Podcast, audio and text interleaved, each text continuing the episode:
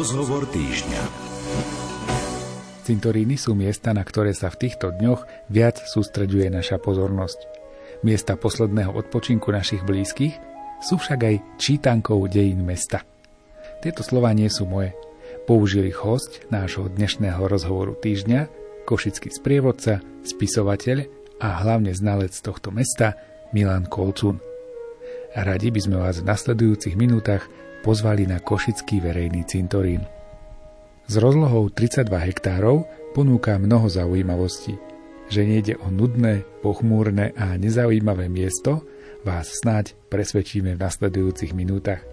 Pohodu pri rádiách vám prajú majster zvuku Jaroslav Fabián, hudbu vyberá Diana Rauchová a moje meno je Martin Ďurčo.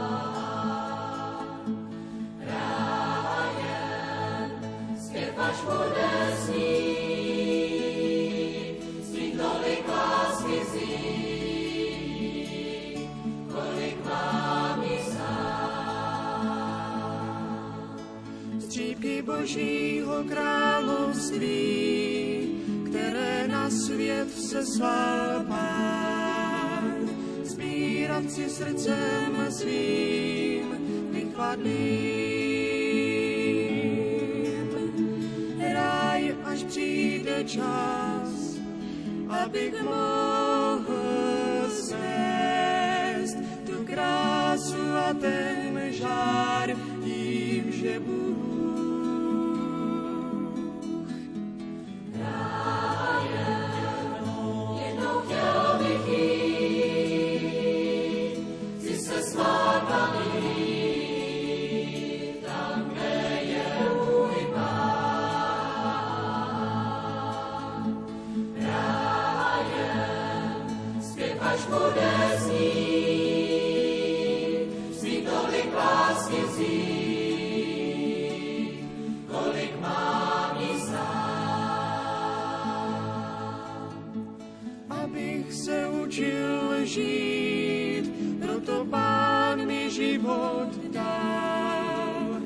abych uměl mít rád, jak si přál. Když nebudu lásku mít,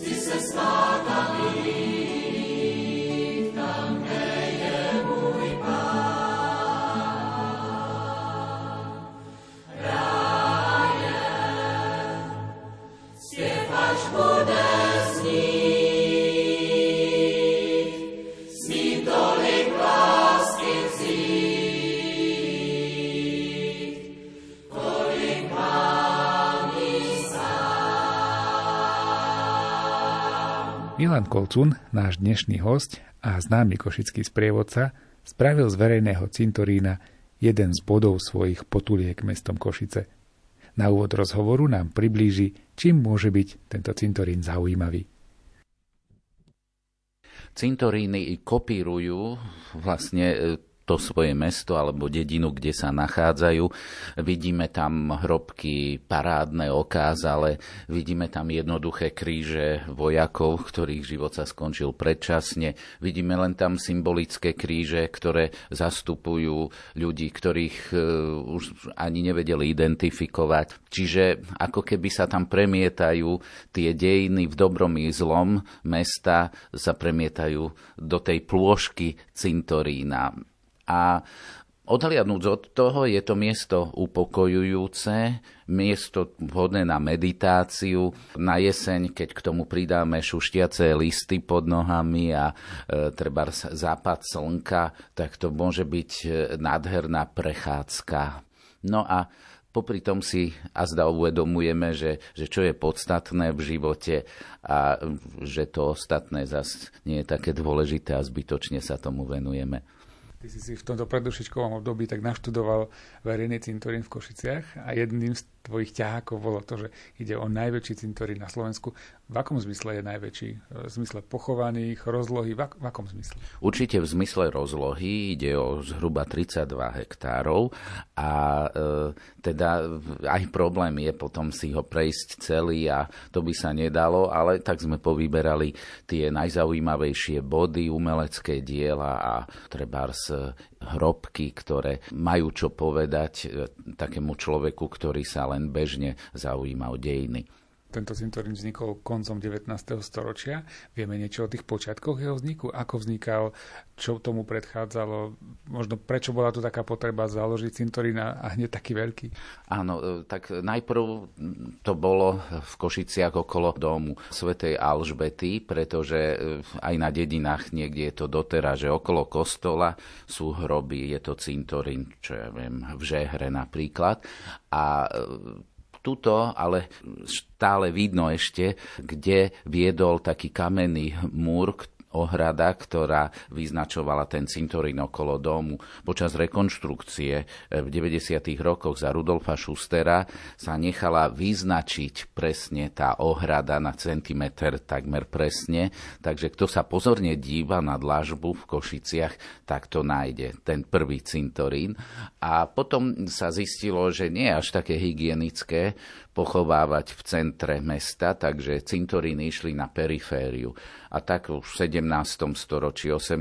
napríklad Kalvíni mali cintorín tam, kde je zhruba e, styl aréna, alebo evanielici mali nad Žriedlovou ulicou na tom sváhu oproti e, väznici na Florianskej ulici, alebo židovský cintorín, ten bol na Tatranskej ulici pod sídliskom Terasa. To boli cintoríny už mimo mesta, alebo cintorín Svetej Rozálie. No potom v roku 1889 už mesto malo tento pozemok, e, taký obrovský, čo si myslím, že je veľmi perspektívne myslieť aj v tomto do budúcna na e, svahoch Šibenej hory a tak týmto rokom končia sa cintoríny, ktoré boli teda všetky ostatné, s výnimkou cintorínu svätej Rozálie a už sa pochováva len tam, na tom teraz tzv. verejnom cintoríne. A bolo to aj také miesto, že sa ukázalo, že na juhu bolo blízko cez prvú svetovú vojnu prakticky možno 200 metrov do barákovej nemocnice, kde e, často aj zomierali vojaci Prvej svetovej vojny, ktorí sa tam liečili v Košiciach a je to morbidné, ale aj stará nemocnica je blízko viac menej cintorína.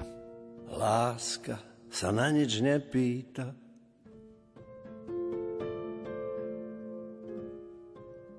Láska buď je, buď nie je. A času zvonia kopytá. A ona sa im smeje.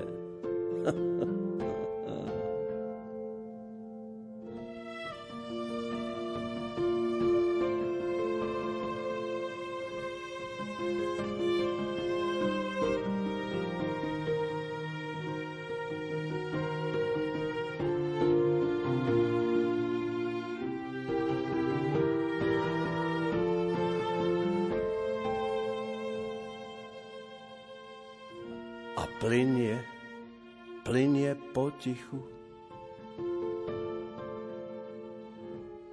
Ako tá voda riečna.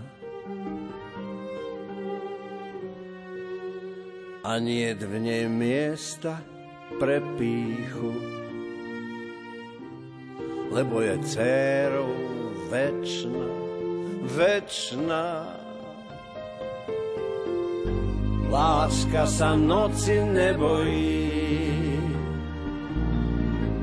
Svietia jej hviezdne roje a v nepokojnom pokoji verne si koná svoje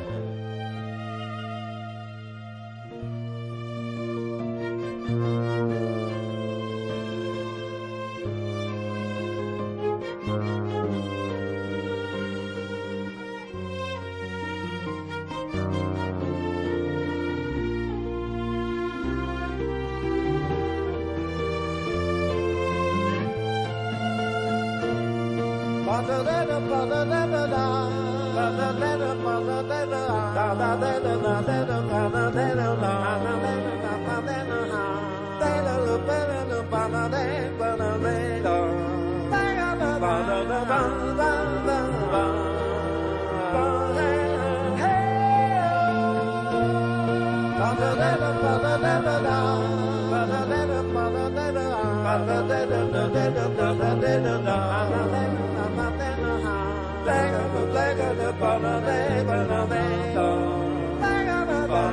da da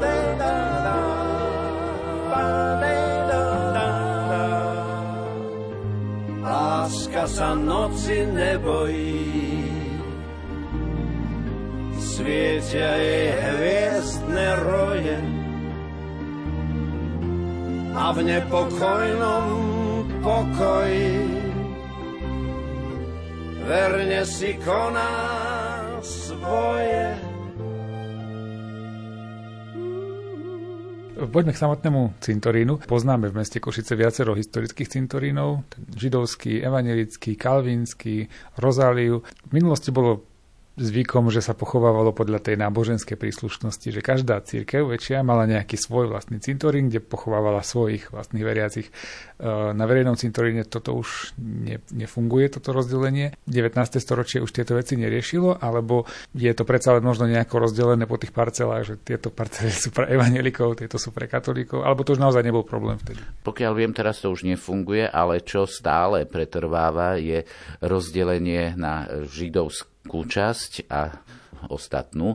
Čiže Židia sú v tej najjužnejšej časti cintorína, je to aj takou ohradou, ktoré, ktorá má v sebe zakomponované šestcípe Dávidové hviezdy, dokonca majú aj svoj e, vchod, i keď dá sa prejsť aj z hlavného cintorína tam. Čo si vieme povedať o tom rozdelení verejného cintorína? Má to niekoľko veľkých takých parciel, veľkých celkov. Ako je delený tento cintorín? Je, áno, presne na také parcely a pri každej je zaujímavé sa pristaviť, lebo tam nie je len číslo parcely, ale aj zoznam ľudí, ktorí sú tam pochovaní, teda myslím tých e, e, chránených hrobov. Ide o e, osobnosti, čiže človek, keď si hľada napríklad Antona Prídavka alebo Vojtecha Leflera, tak e, vie na tej parcele, že aha, tuto už, už som blízko, niekde tuto je. Také nepísané delenie je aj dané tou históriou, čiže tie nižšie časti dolu, to sú také najpôvodnejšie a dalo by sa povedať, že aj najokázalejšie, tam sú rodinné krypty e, veľkých košických podnikateľov z 19.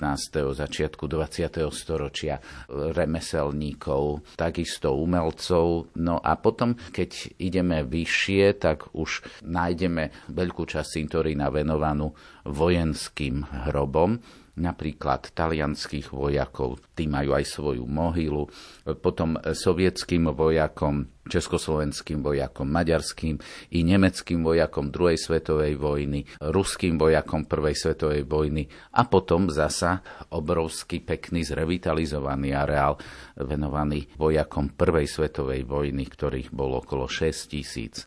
Spomenali sme trochu tie historické cintoríny, a ešte pri nich ostaneme, lebo mne sa stále zdá, že napríklad taký cintorín Rozália má oveľa viac čo ponúknuť, lebo tam sú tie hrobky také doslova ako malé domčeky, sú ozdobené erbami, sú po nich nápisy. Nájdeme toto aj na verejnom cintoríne? Takéto zaujímavé hrobky, tak to poviem, alebo sa to už nenosilo? A ja som si myslel toto, kým som dôkladnejšie nepoznal verejný cintorín, že, že tá rozália ako má toho viac ale v zásade tým, že je verejný cintorín väčší, tak vieme dosť veľa nájsť aj tých veľkých rodinných hrobiek a týchto umeleckých diel a dobre zvládnutých hrobov. Takže tá prechádzka po verejnom cintoríne môže byť rovnako hodnotná i, i z hľadiska umeleckého, historického a z hľadiska nejakého pôvabu. Teraz v 21. storočí sa tá tvár trochu mení, ten vchod sa mení. Celé by to malo vyzerať úplne inak podľa tých vizualizácií, ktoré sú dostupné aj na stránke mesta. Ako sa mení vlastne dnes ten verejný cintorín? Čo sa tam deje? Ako to bude vyzerať? Bude to mať tiež nejakú aj architektonickú hodnotu, alebo tu ide čisto len tú funkčnosť Prvou lastovičkou v nových úpravách, ktoré sa dejú za posledný rok či dva, sú to centrálne schodisko, ktoré je e, parádne, protišmikové, pribudlo, neviem či bolo, ale je tam zábradlienové a vidno, že tam bude aj osvetlenie ešte. Mm, zároveň e, na vizualizáciách sa vyníma taká dvojalej, čiže štyri rady stromov pribudnú v tej hlavnej časti, ktoré trošku pôsobí tak prázdno to okolo kríža. No a bude sa dbať aj na také detaily, že pred vchodom je jediný zachovaný trakčný stĺp elektrického vedenia pre e, električky. A ten trakčný stĺp samozrejme nepôjde dole, ale bude ešte označený a bude tam mať vysvetlivku, prečo je taký vzácný. Tiež dobrou správou je, že na cintoríne, keď prídete skôr, viete si posedieť v kaviarni, alebo keď sa vám ešte nechce domov, alebo e, potrebujete na, na toaletu, takže e, tá kaviareň tam to tiež tak zjemňuje, poľučťuje a majiteľka je aj v Košiciach známa klobučníčka, takže môžete spoznať aj zaujímavého človeka, keď sa dáte s ňou do reči. Novembrové chryzantémy Drobučky dáš, smútok nevyprší novembrové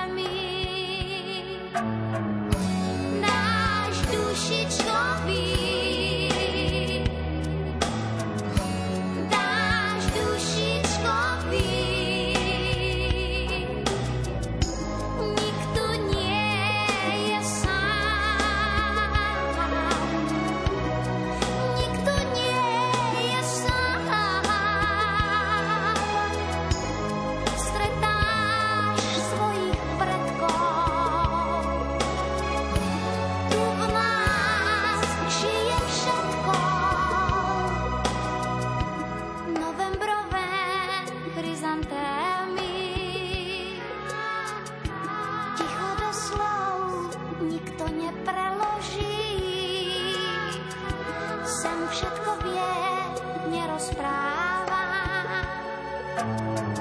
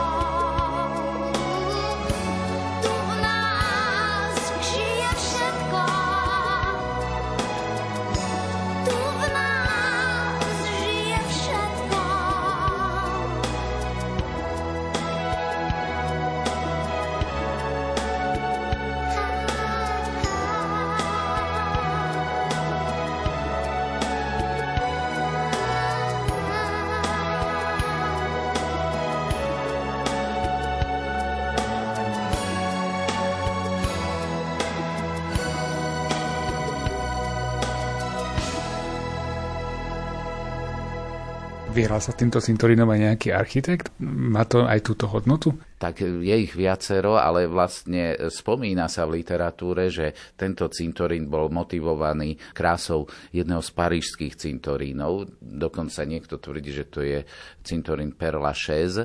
A tá novodobejšia vec, ktorú my presne vidíme, je ten vstupný areál. A ten je od známeho českého architekta Vojtecha Vanického. V 36. roku sa to riešilo už po novom. Vojtech Vanický bol žiakom slávnych architektov Gočára a Koteru a robil veci funkcionalistické. Keď sa prejdeme pred tou vstupnou bránou, tak vlastne nám to ušetrí aj cestu do Čiech, lebo od Vanického na Slovensku nemáme asi žiadne iné dielo. E, je to riešené na spôsob troch arkád, ktorými mm, vozy, koče mali prechádzať a potom ešte dve bráničky pre peších a je to riešené na symetriu, čiže napravo kolumbárium s urnami a naľavo zasa dom smutku, symetricky. A ešte aj e, také úradovne, teraz je tam už aj najnovšie veľmi pekná kaviareň, a potom ešte toto, ten areál funkcionalisticky dotvárajú umelecké diela. Čiže v 89. roku pripadlo veľký taký kameň, ktorý je e, kamenným artefaktom od Mikuláša Sigetyho, čosi abstraktné a volá sa to upokojenie a zasa v dome smutku na čelnej stene by sme našli dielo abstraktné alebo tak vyzerajúce od Milana Pulíka. V Košiciach má výtvarník Milan Pulík len nad jazerom na sídlisku e, jedno dielo a, a ešte toto tu druhé. No a zasa vnútri areálu je teraz a zdá najkrajšie zrevitalizovaný areál vojakov Prvej svetovej vojny, ktorému dominuje nádherná plastika Juraja Bartusa, kde vidno vojaka v zákope zomierať. Veľmi impresívne. Treba tam dôjsť, lebo ten pomník alebo ten pamätník sa nečnie do výšky. Práve o to ide, že na vojnu nemôžeme byť hrdí, takže je to celý taký učupený areál. No a dvaja architekti Sečka a Tracík teraz to tak prerobili, že sa tam vchádza do toho areálu pod kríž, ktorý je z materiálu kovového, ale hrdzavého. Hrdza, to je symbol skazy a vojna je určite skazonosná. A potom ešte sú tam také e, platne hrdzavé, na ktorých budú informačné tabule a dolu pod nohami tých eh, štvorcových dlaždičkách, tak do nich sú zasadené kovové tiež hrdzavé kríže a je ich presne 60. Je v tom symbolika, pretože za každých 100 pochovaných vojakov je tam vlastne jeden kríž, čiže vyrátame si, že 6 tisíc pozostatkov vojakov je niekde pod našimi nohami a možno aj pod hrobmi.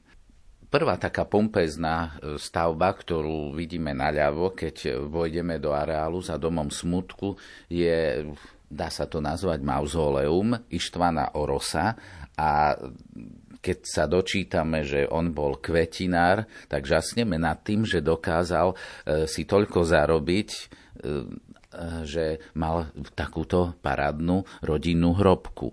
A Zaujímavé je, že Šandor Máraj píše o tom celý jeden odsek v e, diele Košická pochôdzka, e, o tom, že e, toto svedčí o tom, že Košice boli skutočným mestom, pretože práve v meste ide o zdvorilosť, o rozdávanie kytíc, o vizitky zastrčené medzi kvietkami a práve že kvetinári, keď sa majú dobre, tak to svedčí o vysokej úrovni mesta a tá hrobka nám to môže doteraz pripomínať. Každopádne vieme si často na hrobkách prečítať aj architekta, napríklad tam dole sú také tabuľky, že to bol Edec Mar a kamenárske práce robil pán Di Valentín, ktorý bol talianský majster, žijúci trvalo v Košiciach.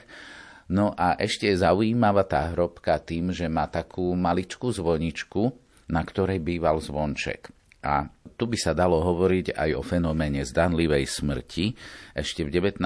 storočí sa dosť diskutovalo o tom, že čo keď neboštík náhodou precitne, aby ho nepochovali zaživa, tak v niektorých prípadoch išli z takejto zvoničky zo zvonca motúz a až do trúhly, takže e, keby náhodou bol pochovaný zažíva, tak si vedel ešte takto zazvoniť a privolať tento neboštík pomoc.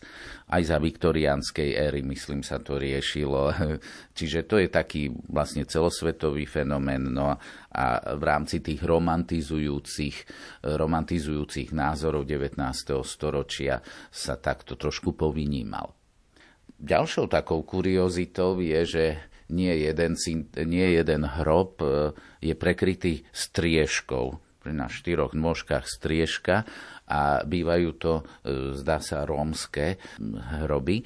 Takže ide asi o tradíciu, lebo s tým pochovávaním sú rôzne aj povery a tá tradícia či zvyk hovorí, že ten neboštík by mal byť chránený aj pred dažďom, aj ten celý hrob. Mm, ďalšou takou perličkou sú mm, farebné, lebo mm, farebné hroby, lebo cintorín je často taký sivý, tmavý, čierny, alebo len tie jemné farby sú tam. Ale azda najfarebnejší je náhrobný kameň, ktorý je vlastne zo skla a je venovaný pamiatke detí, ktoré zomreli pred narodením. A to robila e, košická umelkyňa Zuzka Bobrovská, odborníčka na prácu so sklom. Má dokonca aj svoj obchod e, oproti kaplnke svätého Michala. A Zuzka Bobrovská to pojala ako jeden pestrofarebný kvietok, ktorého lúpenie sú rôznych farieb a vytrčajú do strán a na konci lupienkov sú malými písmenami napísané Lukáško, Katka, Alinka, čiže tých detičiek, ktoré takto mali tragický osud. Je to zároveň aj hrob, na ktorom je najviac anieličkov, najviac možno niekedy až hračiek. Odbila ďalšia z mojich chvíľ.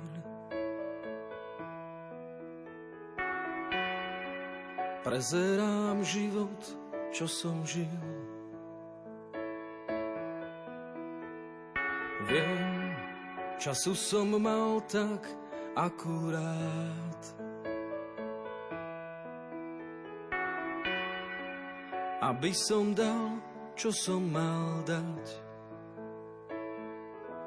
Keď zavrú mi oči, ty žehnaj môj dom. Keď prestanem dýchať, to ty dýchaj v ňom.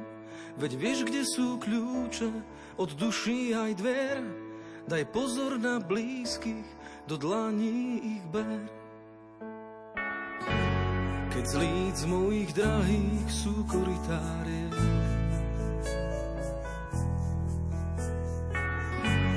na zmoknuté duše ty vymyslí liek. A pohľad ich za mňa, keď dôjde mi dých. Ja ostanem v tebe, ty ostávaj v nich. Keď zavrú mi oči, ty žehnaj môj dom. Keď prestanem dýchať, to ty dýchaj dom. Veď vieš, kde sú kľúče od duší aj dvier. Daj pozor na blízkych, do dlaní ich ber. Už nadišiel čas, keď vravíš mi poď, Vzdialené brehy spojí padací most. Dávaš mi lístok na neznámu trať, zo stanice nebo vám chcem zamávať. Ver, vždy keď si spomenieš, ti vojdem do sna.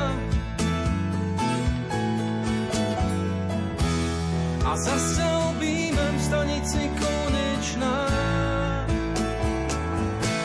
Keď zavrú mi oči, ty žehnaj môj dom. Keď prestanem dýchať, to ty dýchaj v ňom. Veď vieš, kde sú kľúče od duší aj dvier. Daj pozor na blízky, do dlaní ich ber. Už nadišiel čas, keď vravíš mi poď. vzdialené brehy spojí padací most. Dávaš mi lístok na neznámu trať, zo stanice nebo vám chcem zamávať.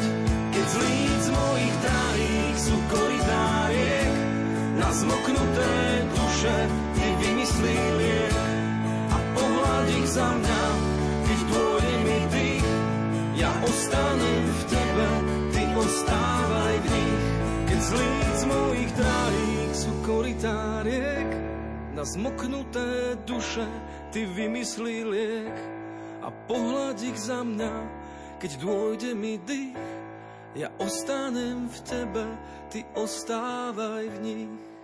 Ja som býval nedaleko tohto cintorína a mne sa zdalo niekedy, v niektorých obdobiach roka, ako keby sa ten cintorín menil na park. Že doslova tam bolo možné stretnúť aj mamky s kočiarmi, sú tam krásne stromy, široké chodníky, je tam kľud. Čo toto využitie takéhoto miesta? Ja si myslím, že to je super, e, lebo tie detičky majú tam pokoj na zaspávanie, že kto kočíkuje, to pozná, že to je nutné. Niekto má rád také, že trošku drnca s tým kočíkom, dajú sa nájsť aj také časti a aj terénne kočíky si prídu na svoje. Niektoré sú veľmi pekne vyasfaltované zasa, takže ktoré detičky majú radi len taký rovnejší povrch.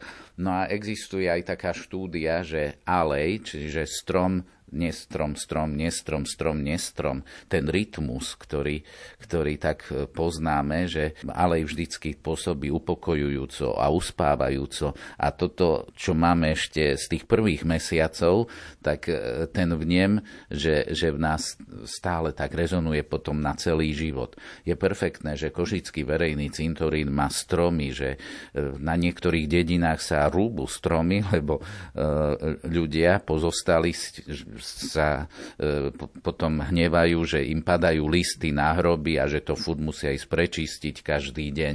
Ale ja som za to prírodno a práve tým je cintorín fakt krásny. Myslím aj pre treba nie veriacich alebo ľudí, ktorí e, nepremýšľajú až tak o transcendentálnych veciach, ale na tom cintoríne si niečo nájdu. Ja napríklad som v pohode, aj keď vidím tam športovkyňu, že si ide zabehať e, v športovom úbore, tak e, mne to nenarúša tú, tú dôstojnosť miesta. A ešte, čo majú radi deti, ale aj dospelých, vždy poteší veverička, keď prebehne okolo e, srnky, stádo srniek, e, vie, vie sa vám tam prebehnúť ešte pred vami. Čiže to prírodno my potrebujeme a mať ho tak blízko, hneď vedľa sídliska, no rozhodne je to upokojujúcejšie a, a také pre možno aj zmysel života rozhodujúcejšie ísť tam, než do obchodného centra. Máme ešte taký ďalší farebný hrob, ktorý je u rodiny Stančákovcov a preto je farebný, lebo si dali urobiť mozaiku od e, slávnej košickej autorky e, mnohých mozaík e, nemeckej národnosti Herty Ondrušovej Viktorínovej. Keď sa prechádzate po Košiciach, po sídliskách, či na terase, či nad jazerom, na severe, tak nájdete nejaké jej mozaiky, je ich dokopy 40 a ešte dve sú na cintoríne. Jednak u tej rodiny Stančákovcov, tam je taká dvojica spodobená a potom ešte jedna, ktorá je priamo na jej hrobe a to je, a to je oproti domu smutku. Trošku to treba tam pohľadať na vlastnom hrobe Herty Ondrušovej Viktorínovej. Takže taká farebnosť občas osvieži. No a čo mm, sa páči tiež každému, je nejaká busta. Takže vieme si predstaviť tohto človeka. Napríklad Vojtech Lefler. Tam má svoju vlastnú bustu, bol sochár, e, renomovaný sochár, ktorý v Košiciach má aj múzeum Vojtecha Leflera na tej istej ulici, ako sídli Radio Lumen. A okrem toho je, urobil aj svoju manželku v 40. rokoch, Emíliu, tú prvú manželku. E, jej busta tam hneď je vedľa, takže vidíme manželský pár. A nájdeme aj bustu pána výtvarníka Bukovinského. Veľmi pekné sú napríklad aj reliefy Antona Prídavka napríklad, lebo e, ako keby sme chceli viac vedieť, nie? že kto je tam pochovaný. A niekedy sú pridané fotografie. Napríklad fotografia mladého chlapca, 14-ročného Imricha Kiša. Kiš Imre je napísané na hrobe a e, vedľa je taká ľalia, čo je symbol skautov, teda on bol v skautskom oddieli počas druhej svetovej vojny a e, bol e, na protileteckej hliadke na kopci, ktorý sa volá Hradová. Mali tam aj vyvedenú telefónnu linku, mali hlásiť, keď by bol nálet a chlapci si urobili z čačiny taký bunker a začali tam si váriť a mm, ešte mladý, tak nedomysleli, chytilo sa to, horelo a on bežal zatelefonovať ohľadom pomoci, ale už sa nevedel nejak vrátiť od tohto telefónu z tej, z tej veži, takže tam nejako zomrel, uhorel, tragicky zosnul. To je príbeh za jednou fotkou. Alebo krásne sú krypty secesné rodiny Todd Varga alebo Freudenfelda, ktorý mal obrovskú, e, obrovskú mesiareň, alebo e, áno, mesiareň na Mlínskej ulici a peknú budovu na Komenského ulici. E, tie rodinné hrobky sú zaujímavé aj z architektonického hľadiska. Mm, vznikali koncom 19. a začiatkom 20. storočia a e, vtedy bolo také obdobie, že architektom nenapadalo nejak úplne niečo nové, takže e, často opakovali staré štýly ako neo alebo pseudo štýly. Čiže máme tam neorománsku kryptu Williama Maletera, ideme o dve hrobky ďalej a už je tam neogotika rodiny Štepka Roštár, aj Sabadošovci sú tam. A potom ďalej zasa vidíme Ablonciovskú kryptu a tam je e, vročenie 1901, ale vyzerá klasicisticky. Čiže nemôže to byť klasicizmus, keď je to už 20. storočie, takže je to neoklasicizmus. Takže tak neoštýly sa vieme naučiť aj na tých hrobkách. No a čo bolo v 19. storočí predsa len nové v architektúre, to bola secesia plná rastlinných motívov, také hrádky s geometriou, tam môžeme pozorovať obkladačky. Tak toto je napríklad e, na hrobke pána Rajcnera, ktorý bol jednak správcom cintorína istý čas a jednak mestským úradníkom. Když půjdeš po cestě, kde růže vadnou, kde rostou stromy, bez listí. Tak dojdeš na místo, kde tví slzy spadnou na hrob, co nikdo nečistí. Jen starý rozbitej kámen řekne ti, kdo nemohl už dát. Tak se pni ruce svý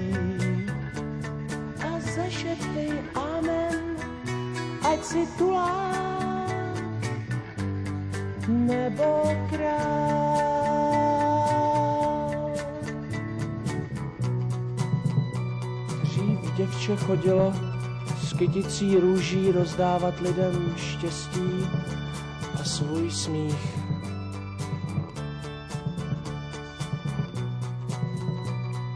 Oči jí maloval sám Bůh černou tuží.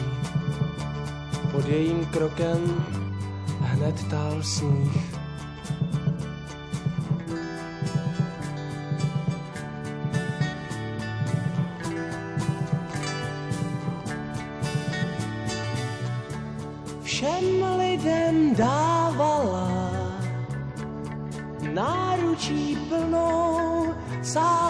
Kytky. Podél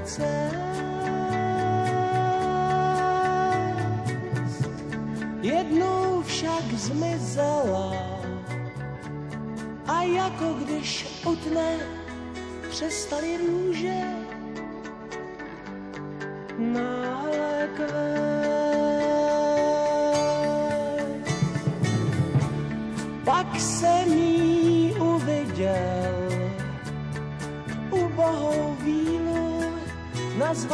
květech věčně snít.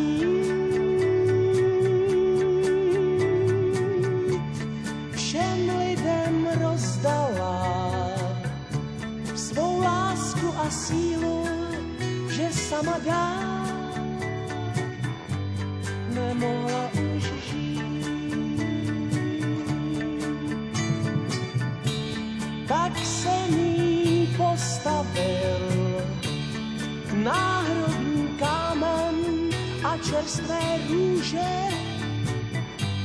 jsem tam dal. Pak jsem se pomodlil a zašeptal amen a svojí píseň jsem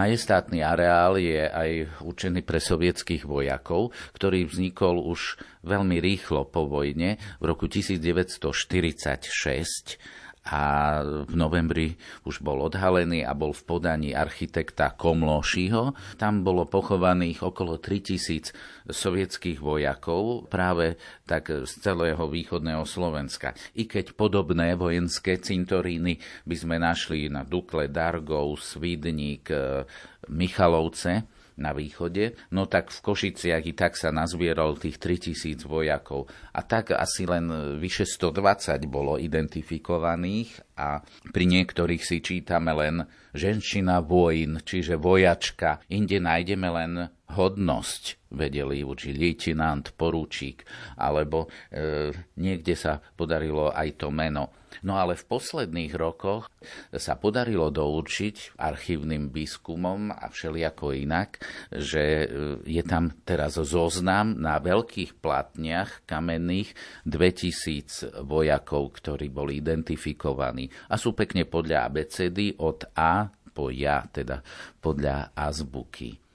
Takže to je veľmi impresívna časť a sú aj také ešte úvahy, ale niekto ich označil ako urbánne legendy, že hm, zo pár vojakov, ktorí boli pochovaní na námestí osloboditeľov v Košiciach, že hm, tam už nie sú, že boli exhumovaní. Ale Slovenská akadémia vied, jedna jej pracovníčka urobila výskum v tejto oblasti a, a zistila, že, že by tam mali byť stále. Čiže aj to námestie osloboditeľov a aj tá časť, kde sú sovietskí vojaci na verejnom cintoríne, podliehajú ženevským konvenciám a majú byť chránené, lebo či priateľské, či nepriateľské vojsko, či akékoľvek, sú aj napríklad Nemci pochovaní z druhej svetovej vojny, nemeckí vojaci na verejnom cintoríne.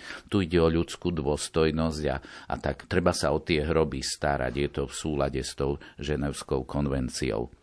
Keď tak chodíme po verejnom cintoríne a od tej parádnej časti historickej, kde sú obrovské rodinné hrobky, ktoré sú aj esteticky zvládnuté a za každou je nejaký úspešný životný príbeh rodiny, človeka, podnikateľa alebo úradníka alebo remeselníka. A potom prídeme hore k tým krížom, ktoré sú jednoduché, uniformné, vojačikov, po ktorých niekedy nie je ani mena, ani fotky a, a zomreli 20 roční alebo 20 plus. A potom prídeme k tým ešte krížom, ktoré sú len symbolické. Za 100 100 ľudí jeden kríž, tie kovové, mm, tak si uvedomíme a zdá, že e, vlastne aká je to škoda, tí ľudia, ktorí sú tam pochovaní, tí vojaci mohli mať raz takú parádnu hrobku, mohli, mohli ešte veľa dať, či už nejakými vynálezmi alebo nejakou činnosťou. A, a to je ten obrovský rozdiel, ktorý robí mierové nažívanie a vojnové nažívanie. A na tom cintoríne by to mohol človek aj cez t- tú rozdielnosť hrobov pochopiť.